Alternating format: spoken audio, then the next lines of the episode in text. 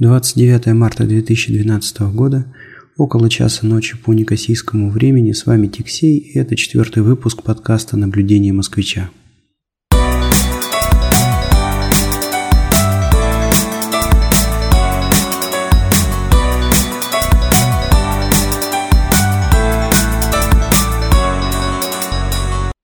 Что-то у меня до записи этого подкаста руки доходят только по ночам – Хотя, наверное, это легко объяснимо. Ночью тихо, спокойно, детвора спит, никуда не надо бежать, чего-то делать.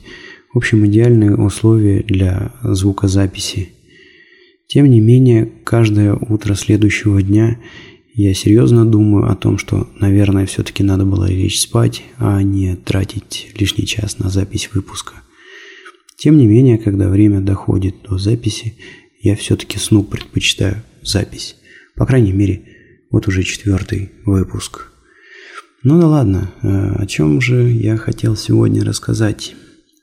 А рассказать я хотел прежде всего о том, что меня мучает э, следующая э, мысль относительно образования, ну и вообще в целом обучения моих двух уже сыновей.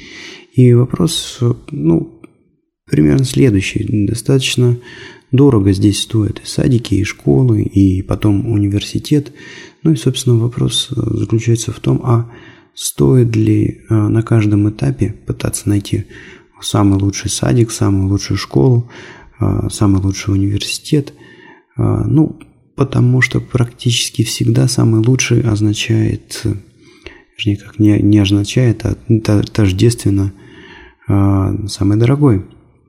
И, естественно, приходится отдавать кучу денег э, за каждый семестр сначала садика, школы, потом университета. Ну и закрадываются такие мысли, что, ну, по крайней мере, у меня так было. Наверное, самые важные знания мною были получены а, либо в индивидуальных занятиях э, с преподавателями, да, если речь идет о языках, да, а, либо в институте, Школа, да, конечно, там было получено много полезных знаний, но я не могу сказать, что у меня была какая-то э, самая э, продвинутая и дорогая школа. Ну, вообще официальная школа у меня была бесплатная в Москве, хотя, конечно же, какие-то э, расходы были связаны с покупкой формы, учебников, где-то что-то надо было отремонтировать э, в классе, помочь учителям и так далее. То есть э, а, неформально какие-то расходы за образование в этой школе были у родителей. Тем не менее, в общем, это, наверное, копейки с тем, что приходится платить а, здесь, на Кипре. И, в общем-то, для меня не очевидно, что, например, на этапе той же школы необходимо гнаться за какой-то самый крутой и продвинутый, а не выполнить какой-то, допустим, минимум, который позволит э, ребенку в дальнейшем поступить в а, приличный вуз. Ну, что я имею в виду? То есть, э, грубо говоря, иметь какие-то необходимые аттестаты, необходимые минимальные оценки, которые позволят поступить в университет, может быть, э, позанимавшись предварительно с а, репетиторами и подтянув знания по каким-то конкретным а, предметам, которые будут важны именно в этом вузе. Но здесь еще на самом деле предстоит разобраться. Для меня есть много неочевидных моментов, но, например, это в России – а, по крайней мере, когда я учился, было достаточно все равно, как и что там у тебя происходило в школе. Важно было, в общем, каким-то образом получить аттестат и успешно сдать вступительные экзамены в институт. То есть, по большому счету, можно было балду бить всю школу и ускориться э, к вступительным экзаменам в университет или институт. Здесь, э, в Европе, такое, похоже, не очень работает, потому что, насколько я знаю, тут э, для поступления в э, институт требуется направлять ведомости с оценками за последние несколько год, за последние несколько лет обучения в школе, высчитываются какие-то средние баллы, и университет присылает ответ школьнику, хотят они его брать или не хотят. То есть, ну, последние несколько лет действительно важны, но с другой стороны, для меня не очень очевидно, а насколько большой вес играет э, сама школа, да, то есть, грубо говоря, можно пойти в какую-то а, обычную, наверное, школу, да, и, ну, и получать там э, хорошие оценки, при этом платить за образование существенно меньше, или же, в общем, э, есть смысл гнаться за какими-то самыми передовыми и дорогими школами, гимназиями и так далее – ну, наверное, потому что там лучше знания, или, может быть, потому что аналогичные оценки, но из такой, из таких школ откроют двери в большее количество университетов. Не знаю, загадка пока для меня. Одно знаю точно, что все эти мысли идут от того, что дорогое это образование. То есть, если говорить об университетах, э, то я даже своим сыновьям, несмотря на то, что э, им всего лишь по первому там два года, два с половиной, второму только-только э, месяц исполнился, но я уже открыл какие-то инвестиционные планы, куда потихонечку начинаю откладывать деньги, предположительно, которые буду позднее использовать на их обучение. Ну, посмотрим. Буду изучать этот вопрос в дальнейшем. Может быть, поделюсь какими-то своими находками в этом подкасте, а, если узнаю что-то интересное, и если на тот момент еще буду продолжать вести этот подкаст. Ну, посмотрим, как получится. А, кстати говоря, об инвестиционных вот этих вот планах. Недавно как раз э, заезжал в банк, чтобы сделать очередной депозит вот на такой сберегательный, ну, он полусберегательный, полуинвестиционный план. А, значит, и необходимо было снять небольшую сумму денег с пластиковой карточки. Ну, обычная виза карта. Подошел к банкомату, в общем, набрал пин. И поймал себя на мысли, что я не запоминаю, вот, ну как, надо же запомнить пин, э, чтобы его ввести там, в банкомат и так далее, но э, я не помню сами цифры. Э, то есть Тут меня жена недавно спросила, говорит, Никита, дай, пожалуйста, карточку, что-то хочу сходить в магазин, купить какую-то мелочевку. Я ей дал карточку, она говорит, какой у тебя пин? И я понял, что я не, не могу сходу называть цифры. Я закрываю глаза и представляю э, перед собой клавиатуру банкомата, чтобы вспомнить э, рисунок, э, который я э, который вычерчивают мои пальцы, пробегая по этой клавиатуре. И только после этого, значит, вспомнив этот рисунок и вспомнив, какие э, цифры находятся на линиях этого рисунка, я смог ей сказать, что вот там пин вот такой-то. Ну вот забавный такой момент. Э, то есть у меня, наверное, есть ну, около пяти, может быть, шести различных пластиковых карт. И, в общем, я себя поймал на мысли, что ни по одной из этих карт я сам не помню сходу, вот так вот, если меня разбуди ночью. Нет, не скажу, какие там пины. А, мне надо будет обязательно а, представить или увидеть клавиатуру банкомата, а, чтобы э, эти пины воспроизвести. Вот такой вот интересный момент. Кстати говоря, а как вы запоминаете пины? Или, может быть, телефонные номера? Кстати говоря, вот я иногда телефонные номера точно так же запоминаю по траектории движения пальца по клавиатуре мобильного телефона. А, сталкивались ли вы с чем-то подобным? Кстати, примерно в ту же тему еще один э, забавный момент. Вот я заговорил о мобильном телефоне. А я в своей записной книжке, ну, в записной книжке мобильного телефона практически никогда не записываю а, людей по фамилии и имени.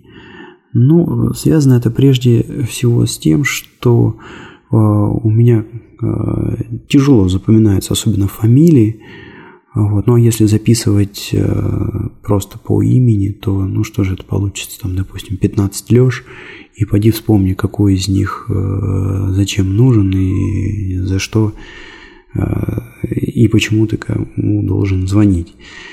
Поэтому э, в моей записной книжке практически всегда э, я пишу имя человека и какой-то контекст. Э, ну, например, а, Леша хоккей. И мне сразу понятно, что это вот тот самый Леша, с которым мы играем в хоккей.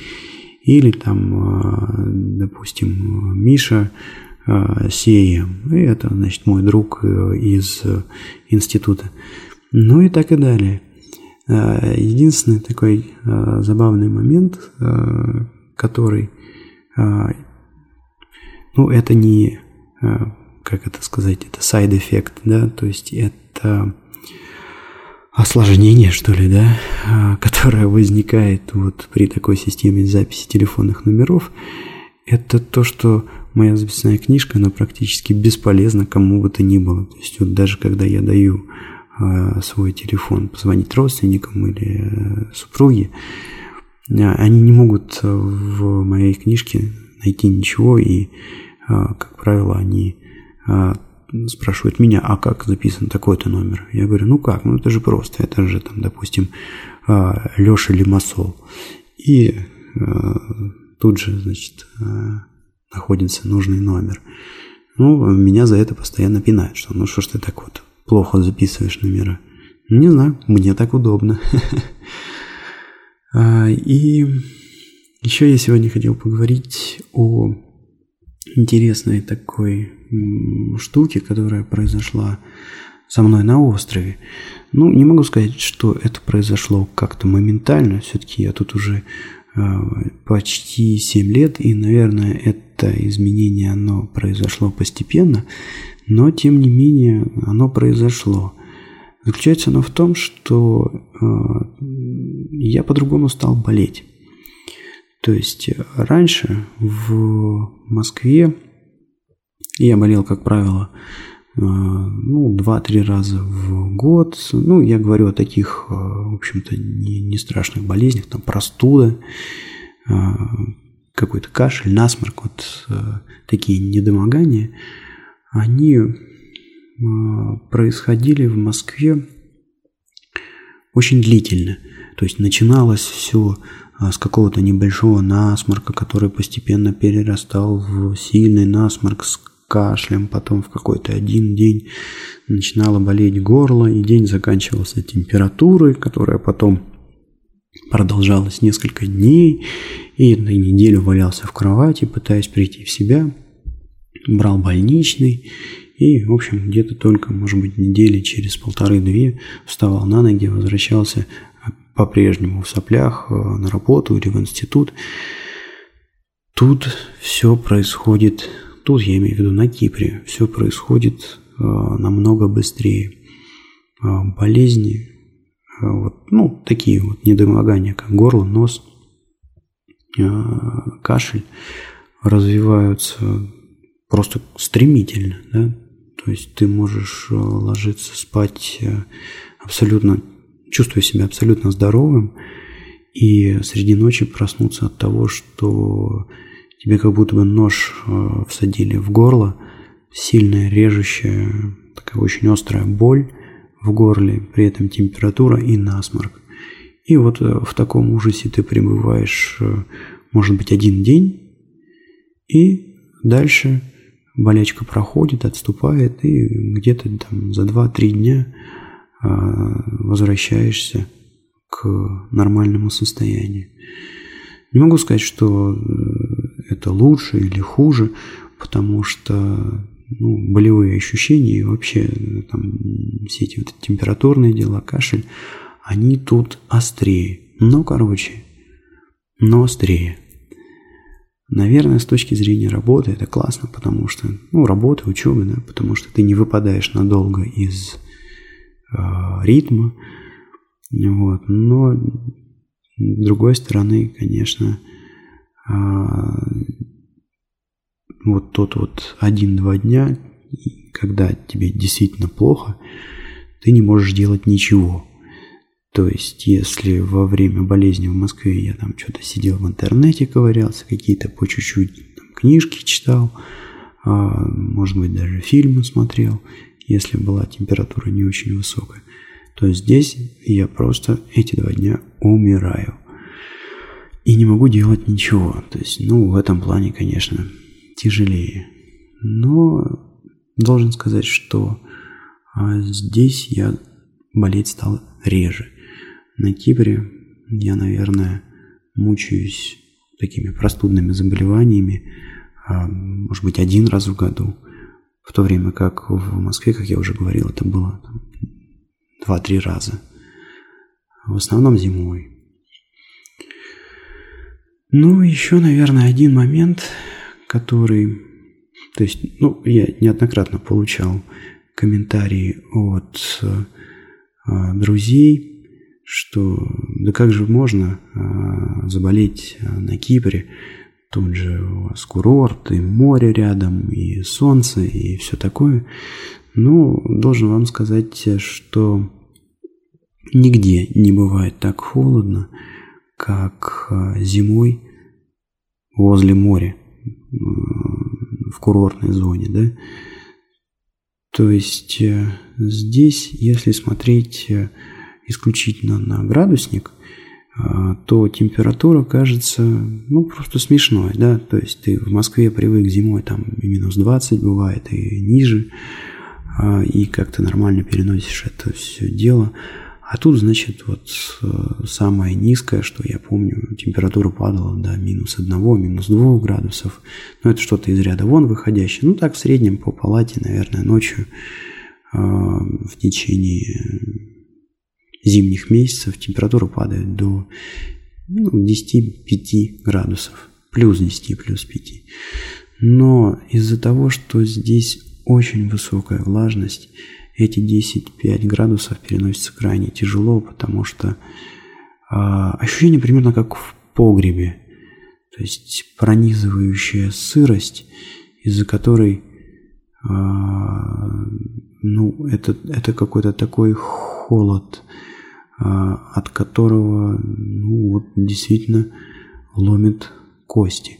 А самое страшное, что ну, в Москве ты, когда приходишь домой, то ты знаешь, что сейчас я вот залезу в теплую э, норку, обниму батарею, и все будет хорошо. А на Кипре, так как э, таких холодных месяцев их немного, всего там два с половиной, три, Э, то дома строят особо не заморачиваясь утеплением. Но самое главное, здесь нет центрального отопления. То есть, приходя домой, ты, как правило, должен а, задуматься о том, э, как тебе обогреть свою квартиру сначала, и только потом ты уже, может быть, э, согреешься и сам. Да, и, кстати говоря, ты не можешь спастись в душе – потому что в душе точно так же вода идет либо с бойлера, либо с солнечных коллекторов. Короче, воду надо нагревать, особенно ночью. Конечно, иногда изредка встречаются дома с э, центральным отоплением. То есть, э, что здесь, э, как это вообще происходит?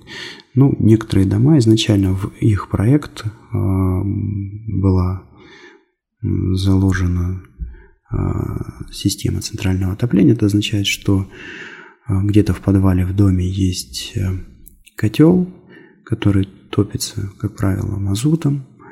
Ну и в этом котле, э, собственно говоря, греется вода, которая по трубам пускается в квартиры. Трубы проложены, там, допустим, под полом.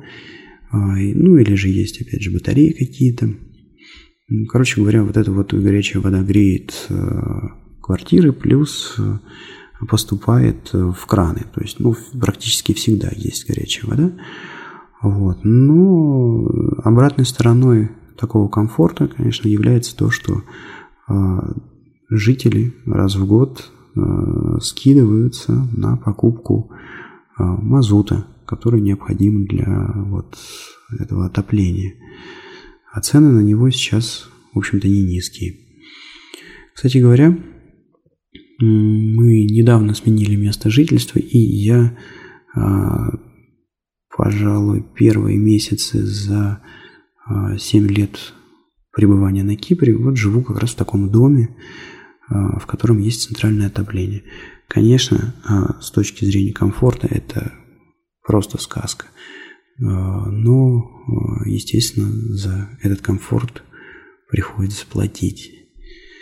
Вот такая вот э, ситуация. Ну так вернемся к нашей погоде, да, то есть вот, вот эта вот пронизывающая сырость, которая здесь случается зимой, она приводит к болезням.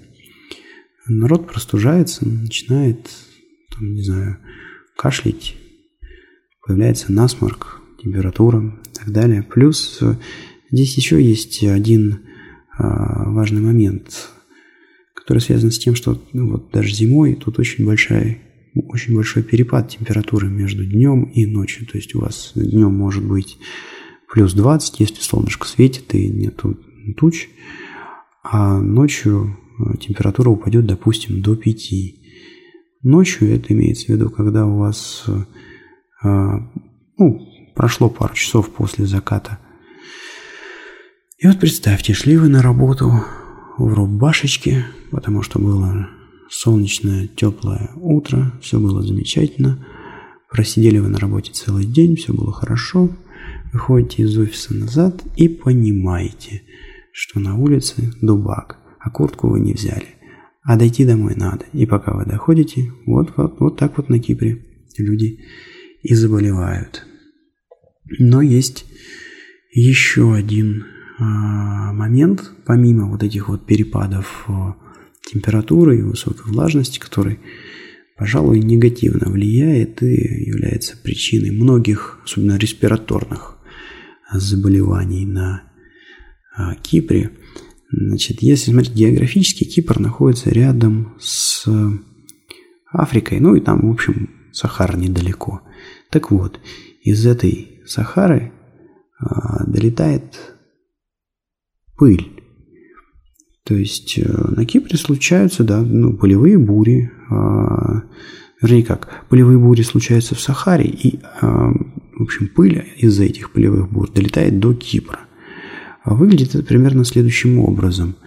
Э, вдруг становится все как э, в тумане, да, то есть полевая бу- пыль вот от такой полевой бури может э, буквально там за час налететь на город. Вот, э, и через пару часов ее может уже выдуть из города. А, так вот, когда попадаешь, город попадает в такое облако, резко падает видимость, а, причем туман становится такого желтоватого цвета, ну, то есть, понятно, пылища, грязюка там из пустыни в воздухе болтается. А, и а, буквально за пару часов все покрывается огромным слоем пыли. То есть, э, чтобы вы понимали, вот если ты помыл машину, например, с утра, оставил ее на паркинге, то за час она может покрыться таким слоем пыли, что то, в общем-то, на ней можно будет, например, а, спокойно написать на капоте что-нибудь или нарисовать. То есть, ну, там больше миллиметра слой будет точно. Так вот, вот эта вот пылюка, которая здесь случается, она тоже является причиной многих а, заболеваний. И вот эта зима как раз а, была достаточно пыльный, то есть много долетало грязюки э, до Кипра, и, в общем-то, ребятня э, много чихало из-за этого, и педиатр связывал их недомогание именно с вот как раз этой пылью. Так что вот такая вот есть особенность на Кипре. Пылевые бури из Сахары. Первый раз, когда услышал, очень удивился, потому что мне казалось, э, ну, Сахара же где-то там далеко, как же оно там все умудряется долетать. Вот. Ну, а потом порыл немножко интернет, оказывается, есть даже целая теория, которая пытается объяснить, как эти тяжелые достаточно а, частицы пыли умудряются добраться до острова, хотя вроде как не должны были бы, должны были осесть.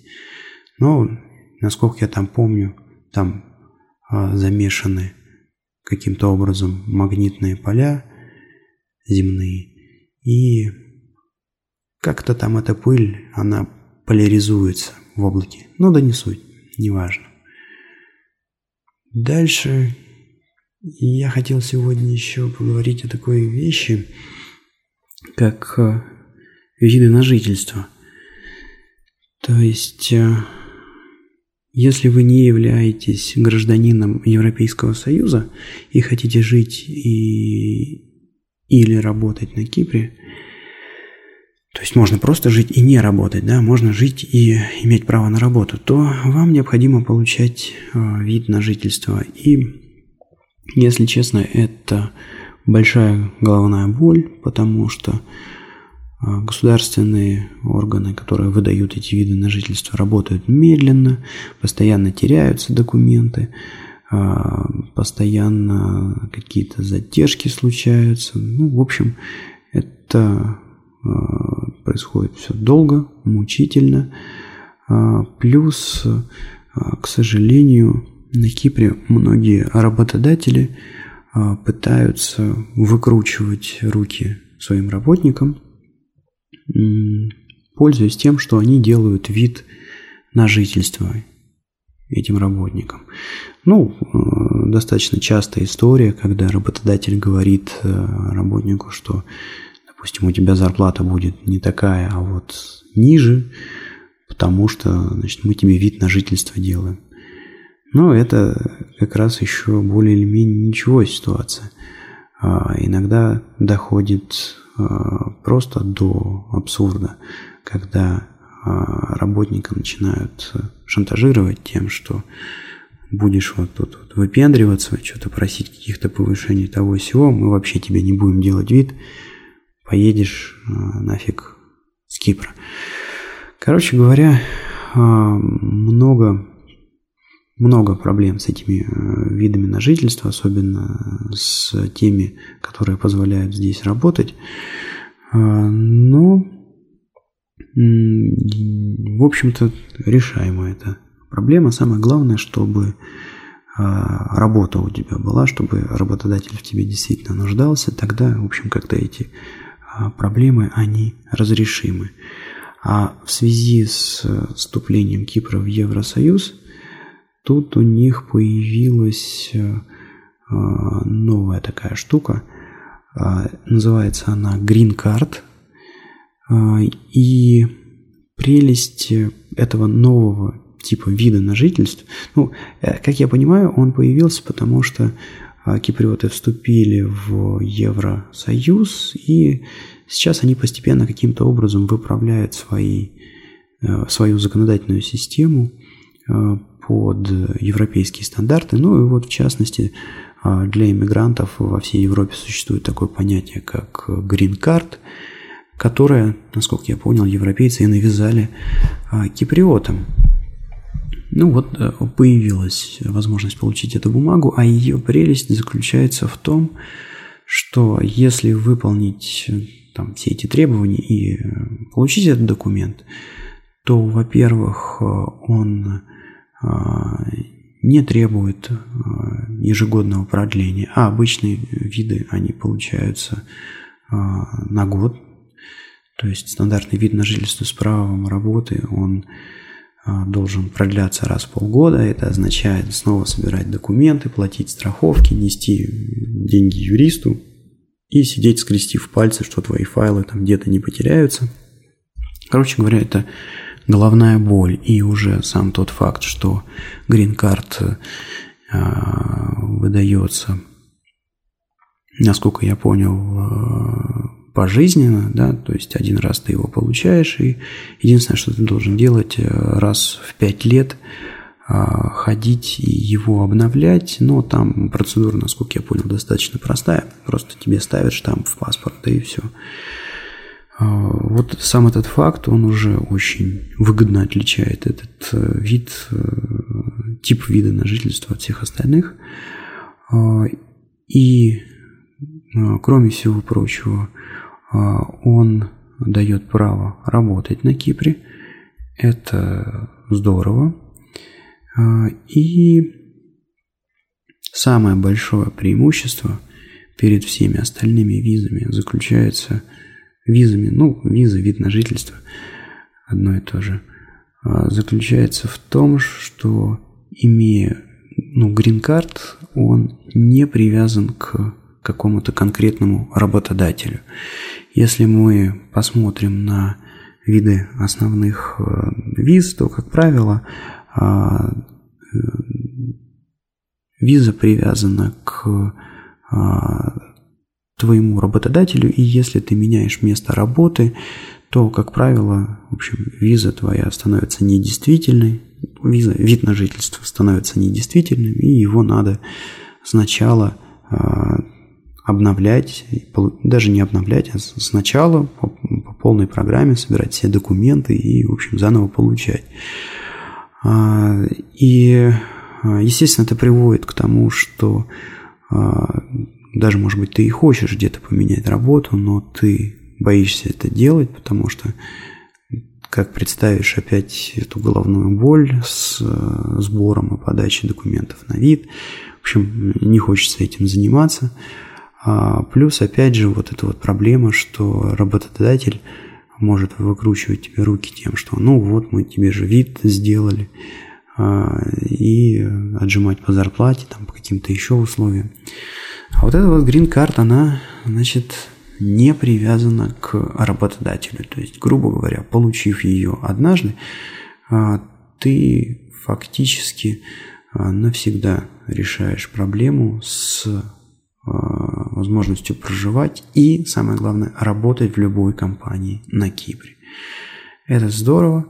Требования к получению этого разрешения, этой грин-карт достаточно сложные, то есть там и надо прожить э, значит, не менее пяти лет по рабочей визе на Кипре, и надо значит, предоставить сертификаты о знание языка а, греческого.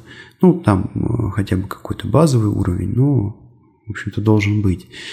А, но, тем не менее, мне показались эти требования выполнимы. И, наверное, я сейчас попробую получить такой вид на жительство. Посмотрим, что из этого выйдет и получится ли. Ну что ж, а, напоследок э, в этом подкасте я бы хотел сказать о, такой, о таком интересном мероприятии, которое проводится а, в нескольких городах а, на Кипре. Ну, каждый год оно происходит, по-моему, один раз. Значит, э, мероприятие это спортивное, называется марафон. Есть марафон в Лимассоле, точно знаю. Наверное, есть что-то в Ларнаке, Пафосе. Ну и вот э, в Никосии, где я, собственно говоря, проживаю, тоже э, проводится марафон. Что это такое?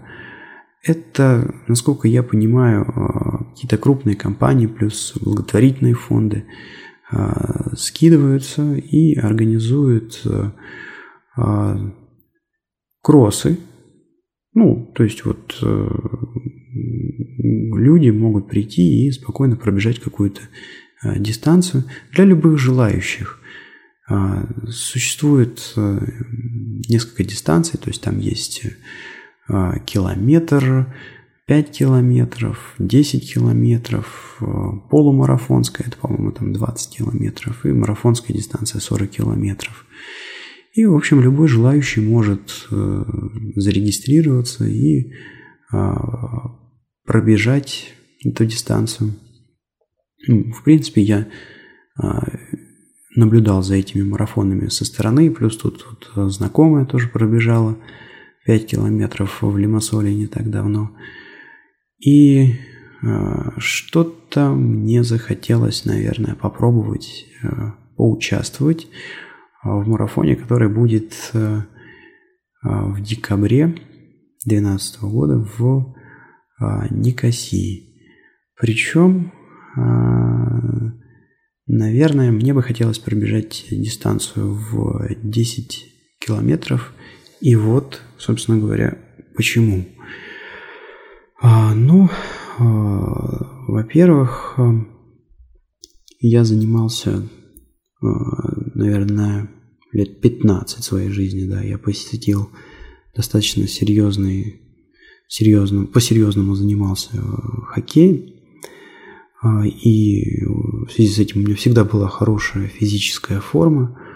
А последнее время, значит, э, в связи с тем, что тут вот и дети родились, и работы как-то стало очень много, и где-то денег не хватает на то, чтобы ходить в спортзал или там ездить играть в хоккей.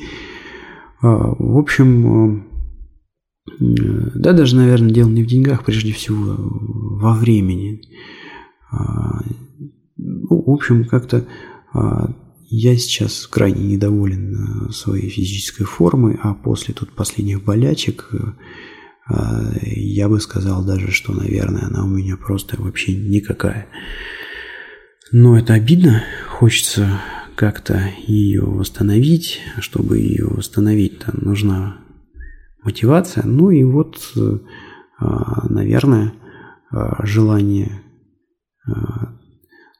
в общем, неплохо выступить на таком э, марафоне может быть неплохим э, мотиватором, что ли, да, там э, начать бегать, может быть, по утрам, по вечерам. У нас тут рядом с домом есть хороший парк, где это можно делать. Плюс, в общем-то, я хочу бросить вызов самому себе – и вызов вот какого характера в хоккее, а, если вы, может быть, когда-нибудь смотрели матчи а, и наблюдали за тем, как там все происходит, наверное, вы заметили, что а, смены очень короткие. То есть э, смена больше минуты – это что-то уже такое экстраординарное. И вообще должен сказать, что э, за минуту на хоккейной площадке, если у тебя серьезный матч, ты выдыхаешься, выползаешь, просто язык по полу волочится, и ты, значит, там выбираешься на скамейку запасных. То есть, грубо говоря, даже когда у меня была очень хорошая форма физическая, когда я там почти профессионально занимался хоккеем, а, то даже вот на пике своей формы я очень хорошо бегал короткие дистанции. Но для меня всегда был ужас а, бегать длинные кроссы.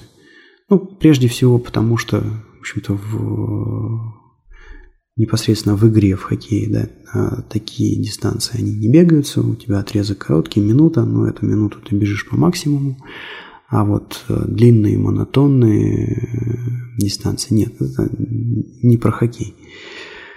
И поэтому даже вот на пике формы у меня большие проблемы были с этими кроссами. Вот. Ну и сейчас э, понятно, что вообще никакой формы нету. И, наверное, я 10 километров сейчас просто даже и не пробегу. Вот. То есть, э, в общем-то, э, пробежать вот эти вот 10 километров а, и, ну, может быть, там, допустим, попасть в десятку да, а, лучших. Я не думаю, что это какая-то сложная задача, потому что, в принципе, там бегут а, обычные люди, не какие-то супер спортсмены. Ну, по крайней мере, насколько мне показалось, да. А, ну, в общем, я не думаю, что это какая-то невыполнимая задача. Вот. Ну, ну, в общем, хочется мне это сделать. Прямо сейчас я думаю, что начну тренировки. Начну я их, наверное, а, с первых чисел апреля. Ну, буду стараться держать вас в курсе, что у меня получается, что у меня не получается.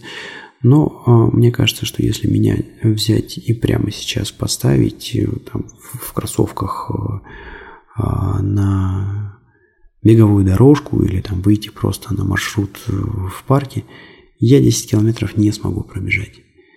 Но посмотрим. Посмотрим, что из этого получится. Прежде всего, сумею ли я э, вот этот вот брошенный самому себе вызов, на вот этот вот вызов как-то достойно ответить, сжать зубы, начать бегать, привести себя в порядок, ну и, по крайней мере, продержаться эти 10 километров на марафоне, а может быть даже и показать какой-то результат. Посмотрим. А еще один интересный мотив, почему именно 10 да, километров, а не 5, допустим. А на этой дистанции есть какие-то там даже призы. То есть если 5 километров люди просто пробегают и все на этом, то, значит, если пробежать 10 километров хорошо, а хорошо это, по-моему, там надо в пятерку, что ли, влезть, в общем, там какие-то денежные а, вознаграждения есть. Но это, как говорится, а, приятно, но а, принимая во внимание мою сегодняшнюю форму, физическую, я имею в виду, наверное, маловероятно. Ну да, я вам тут про спорт э, задвигаю такие речи, а уже практически два часа ночи, и завтра я, наверное, опять буду проклинать все на свете, не выспавшийся, и в таком состоянии ни о каких тренировках речи быть не может. Так, все, поэтому пора заканчивать. Всем желаю хорошего настроения и э, до следующего выпуска. С вами был Тиксей. Пока.